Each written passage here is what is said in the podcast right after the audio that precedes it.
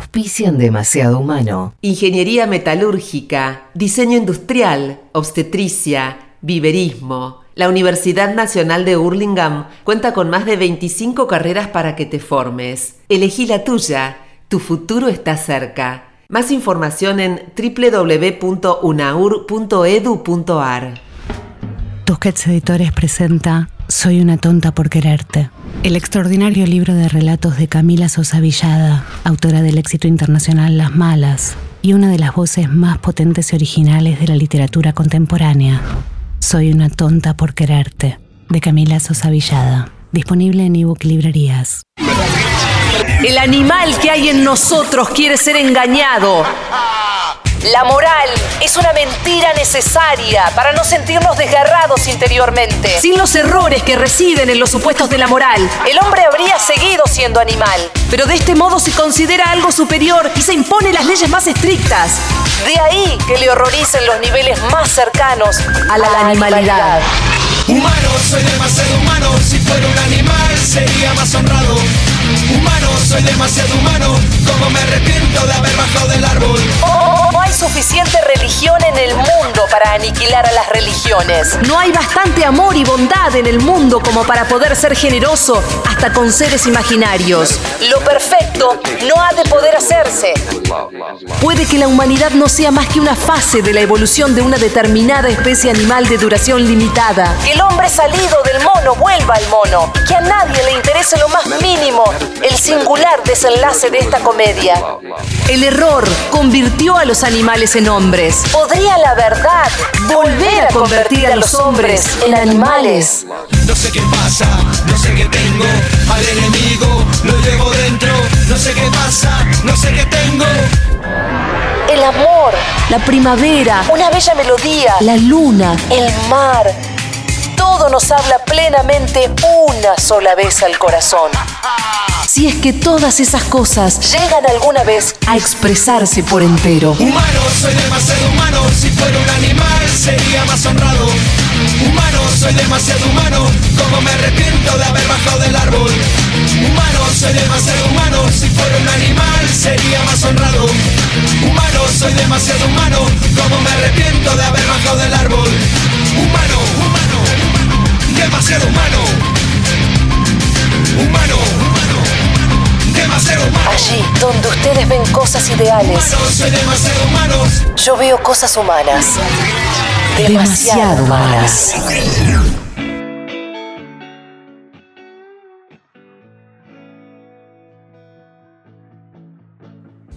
El otro día me iba caminando con.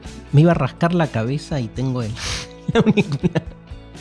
El auricular, no hay manera de, de rascarse con el auricular. Igual es como que me llega el efecto. No, decía que el otro día eh, lo llevaba a mi hijo menor a su clase de teatro y me crucé en la calle con Tomás Abraham, ¿sí? que fue mi primer profesor de, filosofía.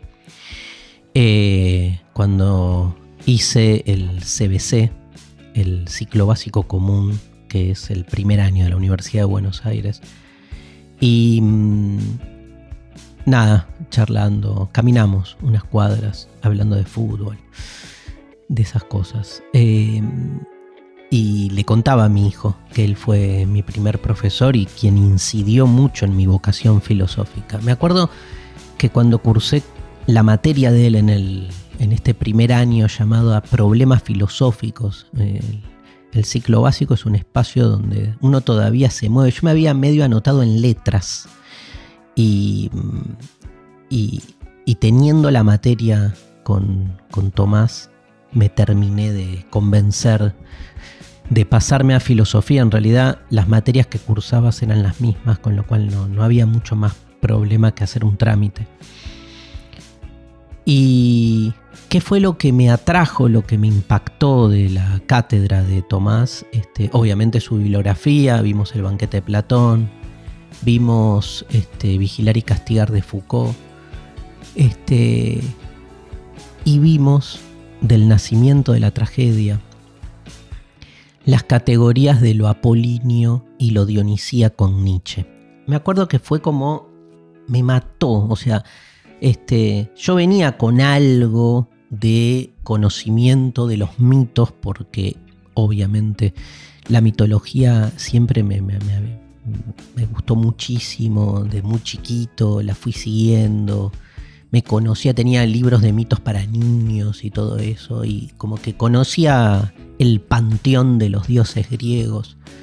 De Dionisio tenía una vaga idea, pero no era de, las deidades que yo había frecuentado mucho en, digamos, en, conocerla. No, por casualidad, también, ¿no? Por mi propia educación, obviamente Dionisio siempre genera un, primer rechazo a todos los que provienen de un mundo más normativo o más racional o más cuadrado. Y en especial porque lo primero que, se dice cuando se habla de Dionisio es que es el dios. ¿Vieron esa, esa lectura que no es, este, no es real?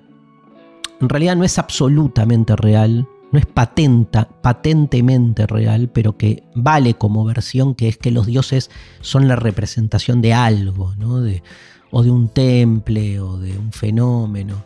Entonces, esta idea, digo, este, nada, eso lo discutimos otro programa, pero es cierto que este, no necesariamente los dioses vienen a representar algo de manera concreta. Sí se dice de, Dionisio que era el dios de este, el vino. ¿Dónde está? Acá está. Eh, el vino, vino, vino, vino. Vino el vino. Malísimo. Eh, muy buena cerveza acá, ¿eh? Recién abierta, está fresca. Es de noche. Después tomamos. Bueno, ese después tomamos es lo menos dionisíaco que hay, ¿no? Porque si Dionisio habitara en mí, yo en vez de estar hablando estas pelotudeces estaría comiendo esas frutillas, tomando la cerveza, derramándome el vino en, eh, en, el cuerpo. Dios Baco, en la mitología romana, dios de la embriaguez, dios del vino. De la embriaguez, ¿no? No del vino como objeto, sino de, lo que genera en términos de, alteración de la percepción y de la conciencia lo difuso. Dionisio tiene como ese elemento difuso. Y a la vez de las orgías, que es este, también lo difuso en la relación carnal con un otro, donde el otro se vuelve básicamente anárquicamente difuso, descontrolado. ¿no? Descontrolado, fuera, fuera del control. Apolo es el control. Acá está Apolo. Este, interesante cómo a Mariana y a Sofía se les representó el control apolíneo y el descontrol dionisíaco desde estos lugares. ¿no? Después cada uno lo verá en su sesión de terapia, porque pobre Apolo le pusieron dos pesas y, y una... Este, ¿Esto qué es? Eh, ay, no me sale la palabra una cantimplora, una cantimplorita para, para, tomar agua. No, está bien, hay una idea del cuerpo deportivo, igual Apolo lejos está de, del deporte, pero sí de lo, de, lo racional, ¿no? De, de, lo legal, de lo ordenado. Se suele muchas veces decir que, que Apolo es este, razón y Dionisio pasión, orden y desorden, control y descontrol. Lo peor que se puede hacer con Apolo y Dionisio es plantearlos en términos binarios. Es lo peor. Pero, digamos, sobre todo porque son, digamos, este, vertientes que obviamente uno puede contraponerlas, pero que en realidad, de acuerdo sobre todo a la lectura que nos propone Nietzsche en ese libro llamado El origen de la tragedia, lo apolíneo y lo dionisíaco son dos facetas que este, a priori parecen contrapuestas, pero que en realidad conviven en nosotros. Y es la convivencia conflictiva la que hace, digamos, la, que nos nutre. Necesitamos lo apolíneo y lo dionisíaco este, para encontrar la mejor de las armonías, que es la disarmonía, ¿no? no existe esa palabra, lo, anarmónico tampoco, lo conflictivo. ¿sí? Nietzsche encuentra en, la batalla entre Apolo y Dionisio la justificación del conflicto originario al interior del ser humano. Pero vamos por parte. O sea, cuando leí en esa cátedra de Tomás Abraham este, la idea de lo apolíneo y lo dionisíaco, también, después lo completé con un libro, es, muy bueno el tratamiento que hace Bátimo en eh, Introducción a Nietzsche, este, un libro hermosísimo para entender la filosofía de Nietzsche, donde justamente hace este laburo que es mostrar cómo en el origen de la tragedia, en el nacimiento de la tragedia, el, lo apolíneo y lo dionisíaco aparecen directamente ligados al arte, ¿no? y entender, digamos, la transformación en la propia, en ese género literario propio que es la tragedia del mundo griego, cómo va cambiando su fisonomía y cómo entonces este, uno visualiza estéticamente una, digamos, este, manifestación artística dionisíaca, cómo lo, lo digamos, la danza, la música, ir viendo los modos dionisíacos de sobrepasar cualquier comprensión racional, ¿no? El arte tiene algo dionisíaco en la medida en que nos conecta más allá de lo conceptual con la existencia, con lo real. De un modo ni siquiera este, sistematizable, ¿no? Este, sino bien este, emocional. Y, y como en la misma tragedia griega va, apareciendo el orden, el, orden en la dramaturgia, lo apolíneo, que es la representación de ese orden, que diríamos en, términos más modernos, como que mercantiliza, porque racionaliza este, el fenómeno artístico y al final de ese recorrido la figura de Sócrates, con, claramente la invención del topos uranos, del otro mundo, del mundo ideal, la invención de la perfección, del más allá y la denostación de todo lo, lo, corporal, pero al mismo tiempo lo, lo pasional de nuestra vida.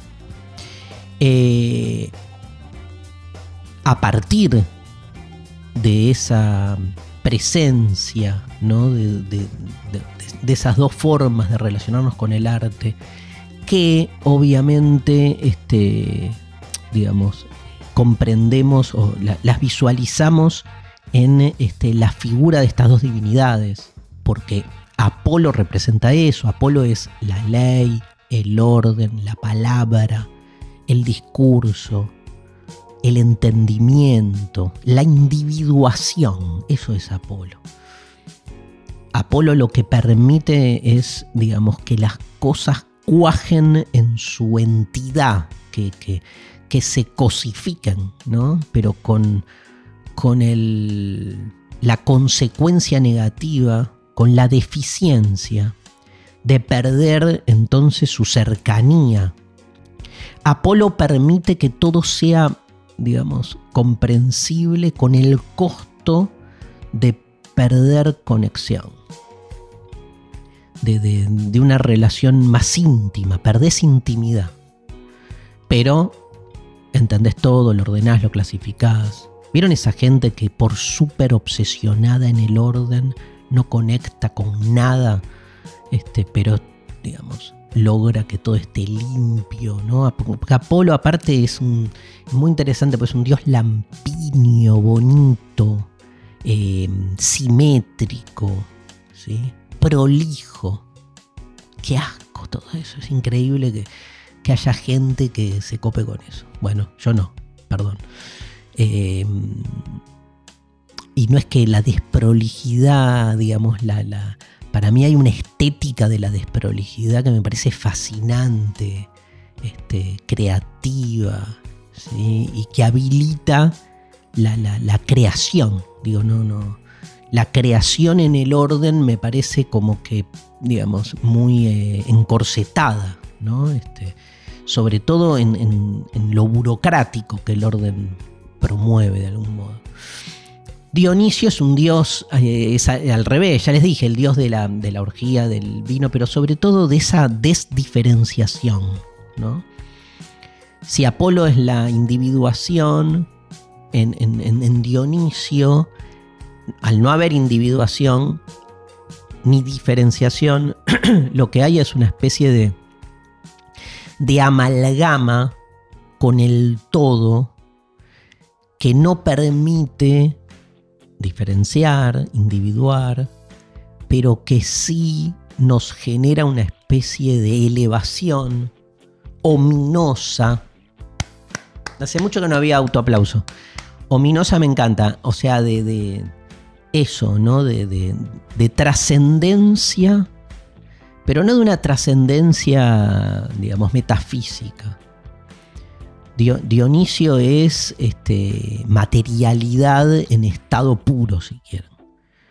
Este, es eso, es, todo está hecho de barro, bueno, es todo en el barro, estamos todos ahí, todos de, es ese momento primigenio de barralidad donde estamos ahí todo con el todo y de mucha, mucha, mucha sensación es eso, ¿no? Como alteradísimos, ¿sí? de, de- de hongo, ¿sí? De, de- planta, de, eso. O sea, es, es- es un estado donde todas las percepciones están exasperadas. Por eso la embriaguez, ¿no? Por eso el orgiástico. Hay una exasperación insoportable. ¿Qué hace Nietzsche? es como que toma estos dos conceptos, lo apolíneo y lo dionisíaco, y los vuelve como categorías existenciales. Nietzsche y las lecturas sucesivas de los nichianos, ¿no? Este, van haciendo de este par de conceptos que, que en definitiva son dos dioses, digamos, es, es interesante partir de ahí, ¿no? Que, que los griegos adoraban tanto a Dionisio como a Apolo. Digo, el, mundo occidental claramente es el triunfo de Apolo. Es la apolinización del mundo la que este, va engendrando eh, como efecto el mundo en el que vivimos. Y Nietzsche lo llama con todas las letras, el destierro, ¿no? Dice, el exilio de Dionisio. Hay- hay un aspecto que perdimos y que queda como un aspecto entonces este, falente, pero al mismo tiempo deseable. Justamente por ausente se vuelve también eso otro a lo que aspiramos, que retorne de algún modo. El retorno de Dionisio también, ¿no? Este, esperado, convocado, hay que ver de qué modo, desde el arte, desde la orgía, desde el vino, uno va buscando, digamos, que, que lo dionisíaco irrumpa y descomprima la polinización que lo que hace es hacer de nuestra vida una vida este, de proyecto planificado, sistemático, sistemático en el sentido de- de priorizar el ser parte de un orden, de un sistema y no de lo que en principio surge. Obviamente Dionisio es el deseo. Y Apolo no es la represión del deseo, sino su normalización. Es el deseo hecho producto. Dionisio nos propone un vínculo desaforado, intenso, es la intensidad. Un, un amor dionisíaco es insoportable. Es mucho. Dionisio es mucho. Dice Nietzsche que Apolo es necesario, porque Dionisio nos lleva puesto. Si fuésemos solo Dionisio, no, no, no aguantás. O sea, te enamorás y explotás. Un orgasmo dionisíaco es un cuerpo estallado, pero estallado en serio. Porque es la sensación de que el- la carne se, se- se desborda de sí misma, ¿no? El cuerpo explota. Es mucho. Una percepción dionisíaca, un, eso, en un- una sensación interna dionisíaca te, te, te hace, digamos, explotar el alma, ¿no? Es, es mucho, es, es. Esa demasía está. O sea, el, el dato de la existencia es Dionisio, puro. O sea, la posta es dionisíaca, porque no tiene sentido que estemos acá, vivos. La vida en su carácter efímero. No la vida, nosotros vivos en este momento, percibiendo, escuchando, hablando, tocando, siendo minúsculas entidades que sin embargo estamos encendidas de este modo tan particular. Si uno va a fondo a tomar conciencia de que en la historia de la eternidad, el momento presente que es único, que es este, que es nuestro, lo estamos viviendo que se termina dentro de muy poco y para siempre lo insoportable de saber que la eternidad va a durar por siempre, qué lejos va a quedar este momento en el que estamos escuchándonos, diciendo estas pelotudeces, ¿no? Pero es eso que está fuera de orden de la vida, lo extraordinario, ¿no? Lo surreal, porque es este. Eso, sobre real, como dice el término, porque no alcanza con este, el acceso a lo real. Eso es Dionisio. La vida es dionisíaca. Lo que pasa que no se banca. Nos es mucho. Entonces vino Apolo y Apolo la filtra. Apolo la, la, la eso, la filtra. Entonces la hace potable. La hace potable. Dionisio y Apolo libran una lucha en nuestro interior pero el, mundo de la tragedia griega era un mundo donde este, ambos este, convivían en igualdad de condiciones, era una pelea justa. Eh, pero Apolo ganó. Y entonces ese Apolo que, necesitamos para no morirnos en un... Este, eso, en cualquier momento, no morirnos en un orgasmo, no morirnos en un beso, no morirnos en una sensación de extrañamiento. Ese Apolo que es necesario se volvió, como siempre sucede, ¿no? Con las adicciones. Qué loco, digo, porque este, se asocia obviamente Dionisio a las drogas. Y no hay adicción más potente que la de Apolo, que es la adicción por el orden, la adicción burocrática por excelencia. Burocrática porque termina estando más pendiente del cumplimiento de ese orden que de lo que este, ese orden ordena. Ese orden ordena algo, ese algo se pierde. Dionisio es necesario que retorne, dice Nietzsche, y, y que vuelva a darse el conflicto interno, ¿no? Porque si no, este, sino ese Apolo que está al mando, Apolo está al mando de las instituciones, está al mando del sentido común, está al mando también de cómo nosotros pensamos nuestra existencia.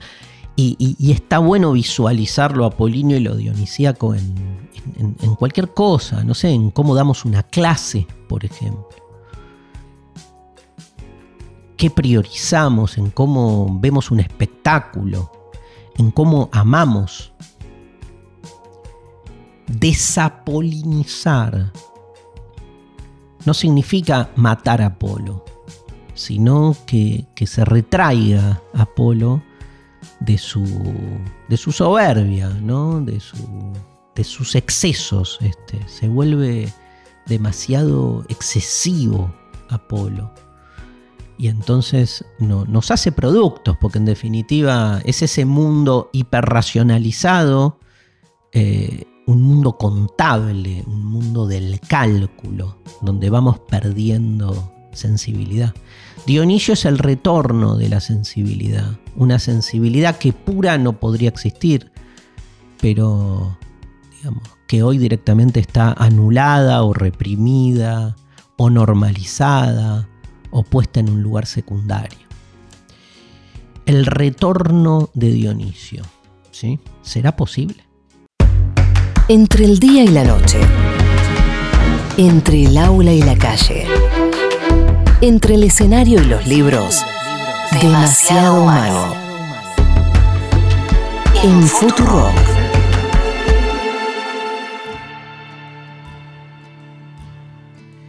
Me encanta cuando en filosofía aparecen estas categorías que después como que se desprenden de su origen, ¿no? del motivo por el cual fueron pensadas o surgieron y se vuelven después así como ¿no? nociones que nos permiten, digamos, este, aplicarlas a lo que se nos cante el orto, básicamente. ¿Qué es lo que sucede con lo apolíneo y lo dionisíaco? Que después se vuelve, digamos, como un, eh, un, lindo binomio, digamos, que nos permite, digamos, encarar diferentes fenómenos, situaciones, y que nos resulta hermenéuticamente eh, una propuesta interesante de construcción de sentido, ¿no? Este, yo creo que la filosofía básicamente es, es eso, es, es básicamente un, un ejercicio de, desplazamiento de metáforas, ¿no? Este, que van entonces sirviéndonos para abrir, en, abrir, digamos, la rigidez, este, lo macizo de los conceptos del sentido común, ¿no? Y habilitarles otras versiones. Eso. Pero para habilitar otras versiones no, no, alcanza con, Apolo, no alcanza con, con la fuerza de, digamos, de la razón, porque la razón enquista a los conceptos en lo que son, ¿no? Este, en todo caso los suma, los resta, genera operaciones, pero no, no los trasciende, ¿no? Eh, el mundo de la razón, el mundo del cálculo, diría Derrida, es el mundo de lo posible. Dionisio apunta a lo imposible. ¿sí? Pero esa imposibilidad por sí misma no, no, no alcanza. Tiene que lidiar, obviamente, con el filtro de lo posible. Y queda lo imposible en un lugar así como medio este, raro, extraño de cierto encantamiento. Quiero ir a esa palabra, ¿no? Porque hay, hay un concepto moderno de, la racionalización del mundo como desencantamiento de la realidad. Este, y es cierto que el desencantamiento nos, nos, empodera. Nadie te, te, puede aducir este, justificaciones mágicas para nada, para, para oprimirte, ¿no? Este, pero al mismo tiempo el desencantamiento no deja de ser eso, justamente, un desencanto, una pérdida de cierta onda, ¿no? una pérdida de, entusiasmo. ¿eh? Hay un desentusiasmo en el desencantamiento. Una, palabra que tiene como, como, esa dualidad que expresa muy bien el, fenómeno de lo que se gana y se pierde, usemos esos términos en la modernidad. A mí más de una vez me han dicho gente que no es del palo filosófico, este, me, han cruzado y me han dicho, Darío, me encanta lo que haces. No entiendo nada, pero me encanta, ¿no? Y, de nuevo esa dualidad, ¿no? Eh, no entiendo nada significa que estoy viendo, escuchándote hablar de filosofía y cuando intento individuar, este, no sé, me parece que decís boludeces o lo, lo dificultás o sos críptico o no vas al punto. Apolo al mando, pero cuando me dicen me encanta igual, y, es muy loco porque me encanta aunque no lo entienda, ese eh, encanto tiene como esa diferencia que es la que brinda Dionisio. Dionisio, eh, por eso Dionisio es belleza, pero no es belleza hegemónica, obviamente. Acá está la belleza hegemónica en Apolo. En Dionisio está la, belleza de, lo confuso, de lo perdido, de lo desaforado, de lo desbordado lo orgiástico. Lo orgiástico, vieron que tiene, o sea, apliquen orgiástico a otras cosas. Y ahí está Dionisio. Y está esa sensación, ¿no? Como uno dice, fui a la cancha y el partido fue orgiástico. ¿Qué es un partido orgiástico, boludo? O sea, es como rarísimo, ¿no? Pero es eso, es como que desbordó lo que uno esperaba que suceda, porque es inesperado lo dionisíaco, te, te, te toma y te catapulta a un lugar completamente otro. Bueno, vamos a pedirle a colegas que nos ayuden a pensar lo apolinio y lo dionisíaco. Eh, primero a Sebastián Chun, que es doctor en filosofía por la UBA, investigador del CONICET, trabaja como docente tanto en la educación formal y no formal. Pueden encontrar los cursos, da unos cursos muy buenos online en sebastianchun.com.ar. Sebastián Chun, C-H-U-N.com.ar. Publicó en el año 2001 Democracia por Venir, Ética y Política de la Deconstrucción en la editorial Prometeo. El libro lo leí y es increíble para eso. Es un gran libro que introduce con mucha sofisticación a la filosofía de Derrida, este, sobre todo en su aspecto ético y político, pero pasa por todos lados. Fascinante libro de Sebastián Chun, que lo invitamos a participar del programa. Lo escuchamos. Entre lo apolíneo y lo dionisíaco. Y para intentar esbozar una respuesta, por supuesto que hay que ir al nacimiento de la tragedia. ¿sí? Ese texto de 1872, fundamental no solo para el pensamiento nietzscheano, sino para la historia de la filosofía. A pesar de eso, es un texto del cual Nietzsche, con el cual Nietzsche va a ser muy crítico. ¿no? En Ecce Homo va a decir que es un texto todavía muy cercano a Schopenhauer, a Wagner y que incluso tiene un tufillo hegeliano. ¿sí? ¿Qué es lo que plantea Nietzsche en ese texto? Que sin responder a la pregunta por lo dionisíaco no se puede comprender lo griego. Pero lo que le interesa a Nietzsche no es pensar en términos dicotómicos, en términos oposicionales, sino que le interesa comprender el entramado, la contaminación necesaria entre lo apolíneo y lo dionisíaco. ¿Quién es Apolo? Apolo es el dios de las formas, el dios de las fuerzas figurativas, de la luz, del brillo, de lo que se manifiesta, el dios del fenómeno. Lo apolíneo, por lo tanto, refiere a las formas, a lo visible. ¿Quién es Dionisio? Dionisio es el dios de la embriaguez, del exceso, del desborde con relación a las formas, lo dionisíaco refiere a ese trasfondo sin forma donde la excepción rompe con toda norma. ¿Qué es lo que encontramos en la tragedia? Dice Nietzsche. Bueno, una relación inédita entre estos elementos heterogéneos, donde lo dionisíaco asume una forma polínea, ¿para qué? Para poder manifestarse. Entonces, ¿quién es el encargado de interrumpir esta articulación? Sócrates con la invención del concepto, con la invención de la pregunta ¿qué es? ¿Por qué? Porque el concepto lo que pretende es aniquilar lo vivo, ¿sí? aniquilar el devenir. Eso que Nietzsche va a llamar la momificación propia del concepto, el egipticismo del concepto. Nietzsche Zaratustra es una reinvención de esa relación griega entre lo apolíneo y lo dionisíaco, una búsqueda de la forma que no traiciona ese trasfondo de silencio, de oscuridad y de misterio que signa a toda alteridad. Impecable. Gracias, Seba, gracias, impecable. Em, ese final con la alteridad, esa alteridad realmente, radicalmente al, eh, otra, que es la que nos trae Dionisio con su indiscernibilidad, ¿no? su imposibilidad de, capturar conceptualmente sentido. Eh, me gustó mucho ¿no? esta idea de Sebastián de nada, de, leyendo a Nietzsche, de la momificación de los conceptos. Digo, los conceptos, como dijo Sebastián, aniquila la vida, aniquila lo vivo. Porque es cierto que el devenir de lo real es encorsetado por el concepto que lo detiene, pero lo detiene mal, no es que no es una detención en la demora, es una detención en su en, una especie de alambrada conceptual que, que le, le, quita intensidad, le quita eso, le quita vida. Este, sí, le quita vida, ¿no? Porque el, el concepto todo lo explica, pero al explicarlo es como que lo desposee de esa vitalidad propia de cualquier cosa que hace que esté siempre en un movimiento inaprensible. Apolo nos promete el dominio del mundo, su manipulación, pero de un mundo muerto.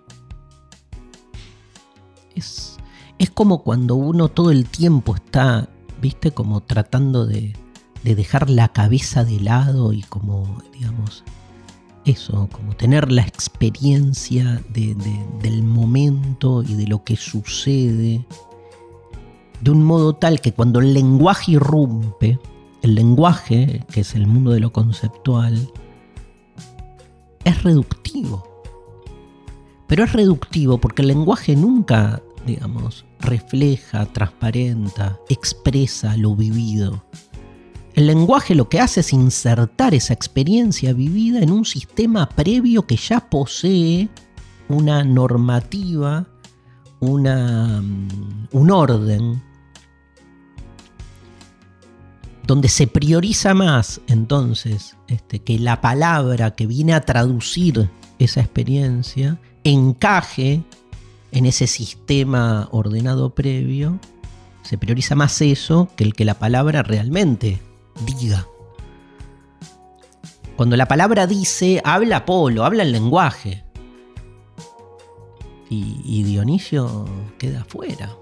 Cuando Dionisio habla, ¿no? Digamos, uno no escucha una palabra, uno escucha un ruido. Dionisio es ruido, es sonido.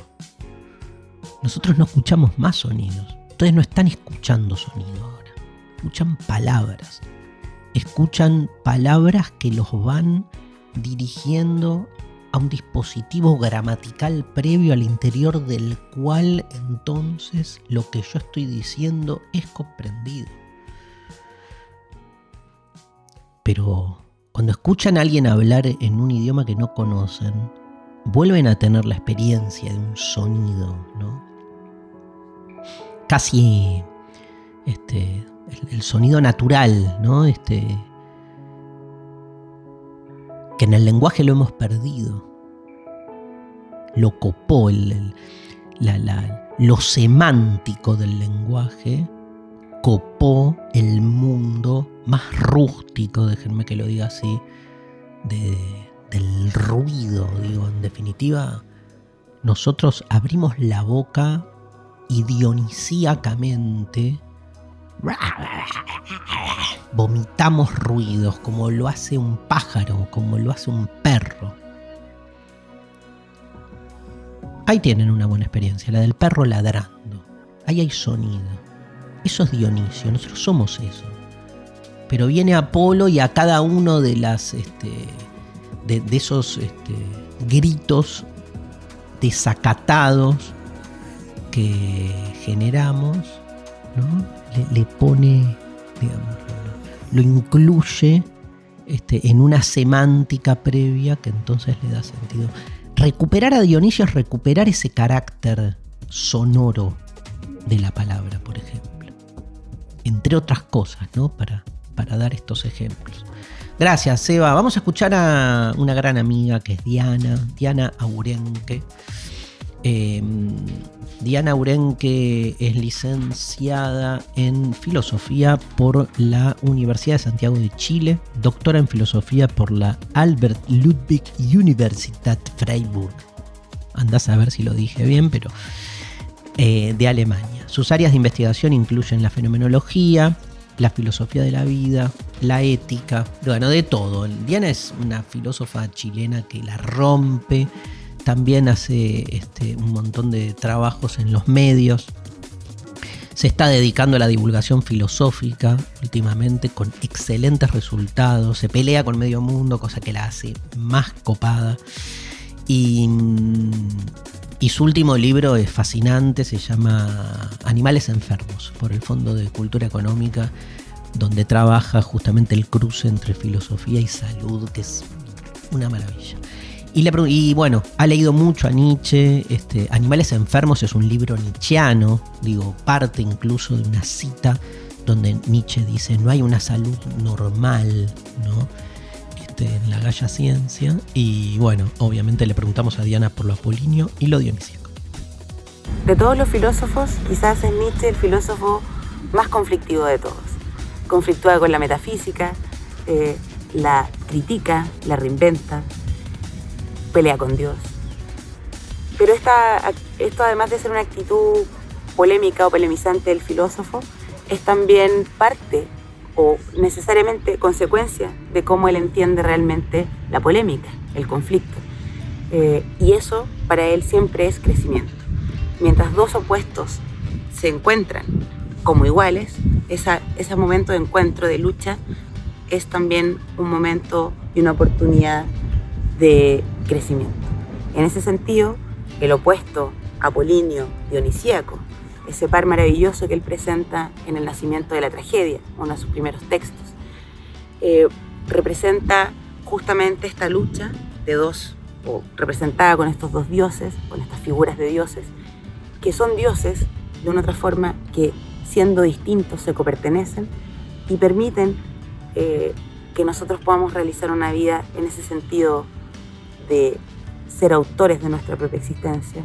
La idea de que en el fondo una lucha de fuerzas contradictorias, lo apolíneo como lo bello, lo estructurado, eh, y por otro lado lo dionisíaco, que es también lo exuberante, lo excesivo, lo arcaico. Esa mezcla somos, según Nietzsche, eh, y precisamente en esa, en esa oposición, en esa pugna, somos también cada vez construcción de nosotros mismos. La pugna apolínea y es quizás una de las más interesantes de Nietzsche y presentes en toda su obra, también en el Zaratustra. También en el Zaratustra, ¿no? Este, em, está bueno, ¿no? Porque Sebastián nos decía también esto de, que en el Eke Homo, que es un libro del final de su obra, este, cuestiona este, como gran pensador Nietzsche, que relee su obra y se pelea con ella. Eh, aquello que sin embargo, como bien dice Diana, está presente en toda su obra, que es en realidad como el par apolíneo dionisíaco estaba demasiado en el libro de 1872 ligado todavía una influencia eh, de Schopenhauer y sobre todo de Wagner, que es la influencia del arte como utopía. Todavía Nietzsche cree que el arte nos va a salvar. En, en la década del 70, de 1870.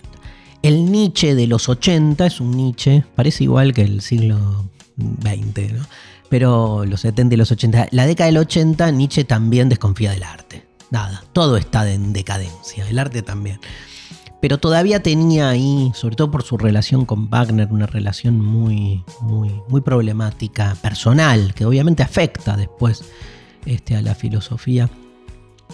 Estaba todavía muy influenciado por su, su, veneración por, por, Wagner y por, por, su esposa. Tenía una relación muy particular. Este, está bueno leer algo de la biografía de Nietzsche para entender el, el origen de muchos de sus conceptos. ¿no? Hay un libro de, Rudiger Safransky sobre que es como una especie de biografía intelectual de Nietzsche donde va ligando una cosa con otra que está increíble. Em, bueno, gracias Diana, qué lindo ahí. Yo creo que eso era el campus de, de la USACH, este, hermoso. Estuve hace poco, estuve este año. Me dormí una siesta ahí, ¿sabes, Sofi? Ahí en ese pasto, ¿viste? Me dormí una siesta esperando una reunión con el rector de la UNACH. Llegué temprano y tenía sueño y me tiré ahí y estuvo increíble. Eh, se escuchaba también el, lo apolíneo y lo dionisíaco, ¿no? El campo y el ruido de los, del transporte, este, de los autos.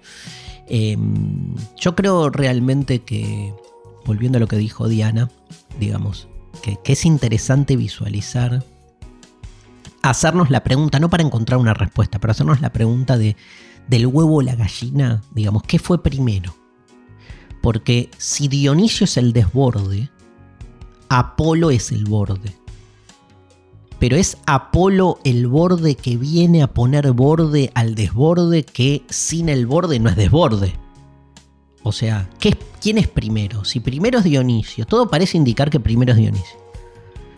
Y Apolo viene a filtrar, viene a poner borde a un desborde, en realidad, a una experiencia ominosa que nos llevaba puesto. Digo, esa experiencia dionisíaca antes de Apolo no era una experiencia del exceso. Se vuelve exceso cuando Apolo establece el criterio de lo que es la mesura, de lo que nos hace bien, entre comillas. Y entonces Dionisio queda expulsado al lugar del- de lo anómalo, de lo abyecto, ¿no? De lo, porque es deforme en algún punto. La deformidad de, Dionis- de Dionisio es que es tan este, imponente su, digamos, su experiencia que nos destruye a nosotros mismos. ¿Nos destruye en qué? En lo que uno cree que uno es. Ese uno, ese yo, ese sujeto que se va conformando lentamente en la cultura, es un efecto apolíneo.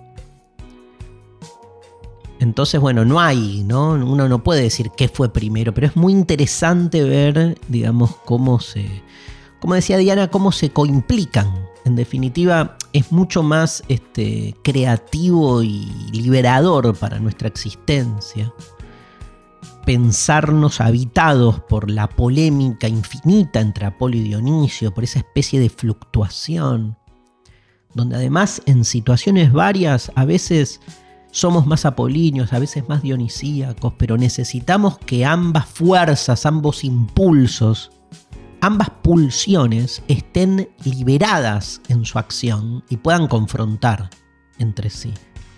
El problema es que nuestra cultura es una cultura que a la pulsión dionisíaca la tiene domeñada. La tiene ahí como, digamos, reprimida. Con lo cual, hoy más que nunca hace falta un retorno, digamos, este, más así eh, desacatado, ¿no? De, Dionisio. Más incisivo. El péndulo hoy necesita, va para el lado de Dionisio. Sabiendo siempre que lo dionisíaco puro, digamos, tampoco es la solución, ¿no? Es recuperar lo dionisíaco para que volvamos en realidad a reconciliarnos con el conflicto como origen de la existencia. En una cultura como la nuestra, que no hace otra cosa que disolver el conflicto como algo negativo, y en nombre de la paz, de la armonía, de la estabilidad, imponer una lógica como si fuese la única. Un hueco en el tiempo. Una brecha. Una posibilidad. Demasiado humano. Futurock. En el espacio del Grupo Planeta, hoy presentamos La Ley Primera, de Damián Huergo. ¿Qué haces, Mariana Collante? Justo hablando de, de la ley de Apolo, ¿no? Este, la ley primera, Damián Huergo, eh, editorial Tusquets. Durante 20 años, Damián Huergo siguió los pasos de su hermano mayor. Los rituales de la noche, el culto al rock y la amistad constituían el mundo privado de Sebastián. Pero su adicción a la cocaína desde los 15 años rompió la concepción de familia hasta entonces conocida en la casa de su infancia. Como un detective, Huergo ha buscado descifrar el enigma que forma ese hermano, caminando sin rumbo, encerrado en el altillo, perdido en la noche, involucrado en robos y peleas e internado en una granja de rehabilitación. El narrador de esta novela punzante y precisa se acerca y toma distancia para preguntarse qué posible hermandad se puede construir. Sin melodramas ni golpes bajos, con una tensión emotiva que transita los distintos efectos que sobrelleva la familia de una persona adicta, Damián Huergo logra una historia personal y dolorosa, pero también honesta y tierna sobre la hermandad, las adicciones y los riesgos de crecer sin ley. Damián nació en Longchamp en 1983, estudió sociología en la UBA y es autor de libros de cuentos como Ida, biografía y ficción, y la novela Un verano, publicó crónicas y ficción en antologías y en diversos medios. La ley primera, la novela de hoy, Damián Huergo, El espacio auspiciado por el grupo Planeta. Mariana Collante, ¿qué nos traes? Bueno, Otra novela. otra novela de, de Chile. El autor es Alberto Fuguet y eh, se llama No Ficción. La muestro ahí. Gran título. No ficción. Bueno, ¿de qué trata? Esto es un diálogo, es como casi una transcripción de un diálogo entre dos hombres, eh, donde uno le dice, voy a escribir una historia así, hola, ¿qué tal? ¿Cómo andas? Vamos a escribir, voy a escribir una historia de amor no correspondido. Vos sos la persona a la cual le voy a dedicar este. Entonces, Tremendo. bueno, entonces empieza como todo su discurso amoroso de un muchacho que es gay, digamos, están muy atados a estas figuras como de la identidad muy marcada, ¿no? Claro. Gay y el otro heterosexual, ¿no? Que el otro dice, ah, yo nunca me di cuenta que vos gustabas de mí, dice. Y el otro dice, bueno, pero la- eh, si vos fueses un amigo de verdad, me tendrías que haber dicho algo con respecto a esto, porque lo tendrías que haber notado. Qué pesado. Bueno, pero es Bueno. todo un exceso, pero el discurso amoroso es el exceso total. Y a este Total, total. Este Voy a escribir de ti, weón. Así empieza. Así, Voy a escribir de ti, weón. Claro, bueno, pero es la historia del amor, entonces empiezan a, remontarse a momentos, ¿no? Uno, tie- uno tiene mucha plata y el otro es como el adoptado, ¿no? El, heterosexual tiene menos dinero, tiene menos posibilidades y él medio que lo lleva, él es director de cine y lo lleva y lo incorpora, digamos, a, todas sus aventuras que tienen que ver con el arte y con, con, con todo lo lleva y medio que está ahí, vive las mismas cosas, pero siempre está esta distancia que eh, él lo transforma en amistad, pero en realidad es un interés amoroso. Y el otro, como que, entonces no sabe si es que se sabe y no se quiere dar cuenta o, se- o no sabe, nunca Claro. lo supo. Bueno, pero me parece que es interesante porque tiene mucho de esta cosa así muy de Manuel Puig, de estos diálogos Sí. eh, exacerbados. Son diálogos puros, ¿no? Todo. Diálogo, como si fuera una transcripción, ¿viste? De, de- de un momento, o sea, es un encuentro que empieza a la tarde y dura toda la noche. Y nada, y hay como una ¿Lo- tensión. ¿Lo, lo leíste hasta el final? Sí. Ah, o ¿Por sea que sabemos el final. Sí, sí, sí, sí. sí. No lo vamos a decir, Ahora cuando cortemos ¿Se consuma o no se consuma? Ah, bueno, esa es, bueno, justamente lo que te tiene atrapada es eso, si se consuma o no, porque ya está todo dicho, a ver qué pasa acá con los cuerpos, pero bueno. En fin, no voy a decir qué. Se lee mucho a Fuguet, ¿no? Sí, sí, autor- sí. Eh, sí, es muy interesante. Yo no lo había leído nunca, esto es lo único que leí, pero es una novela que se desprende de otra, ¿no? Él estaba escribiendo algo y, y le pintó escribir esto y salió. Y, sí, y me parece genial eso. La otra se llama Sudor, yo no la leí, pero me da como ganas porque esto es como eh, la parte dionisíaco, ¿no? De, de- Claro. de me surgió esto y lo tengo que explicar. Lo tengo que vomitar. Ya lo tengo que Hay publicar. vomi- el vómito dionisíaco. Bueno. Bueno, Es- buenísimo, Marian. Este, gracias, este, Alberto Fuguet. No ficción eh, en el espacio literario, el momento literario de Mariana Collante. No, se nos fue el programa, ¿eh? Otro lunes de agosto. Se nos va el año. Todo. Se nos va la vida. Sí, qué horror. Eh, gracias por estar ahí. Este, nos vemos el lunes que viene. Malena Amra, Lautaro Monzani en este, la producción técnica, Mariana Collante y eh, Sophie Cornell haciendo el demasiado humano de 2022. En, se viene el Mundial, que es lo Uh. único que nos salva. Lo Sí, único que nos puede salvar un rato si Argentina gana. si no, Claro, más vale que gane. todo un huevo. Más vale que gane. Otra vez me preguntaban, ¿vos sos de seguir viendo el mundial? Si Cuando pierde pierde. Sí, pero es distinto. Yo qué sé. Se vuelve un espectáculo. Sí, pero. Pasa de ser una implicación identitaria a un espectáculo, ¿viste?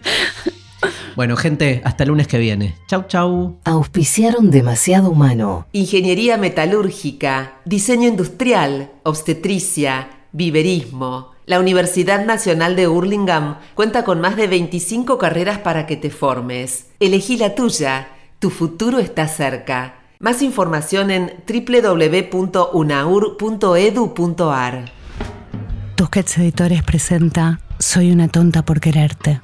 El extraordinario libro de relatos de Camila Sosa Villada, autora del éxito internacional Las Malas y una de las voces más potentes y originales de la literatura contemporánea. Soy una tonta por quererte, de Camila Sosa Villada. Disponible en ebook librerías.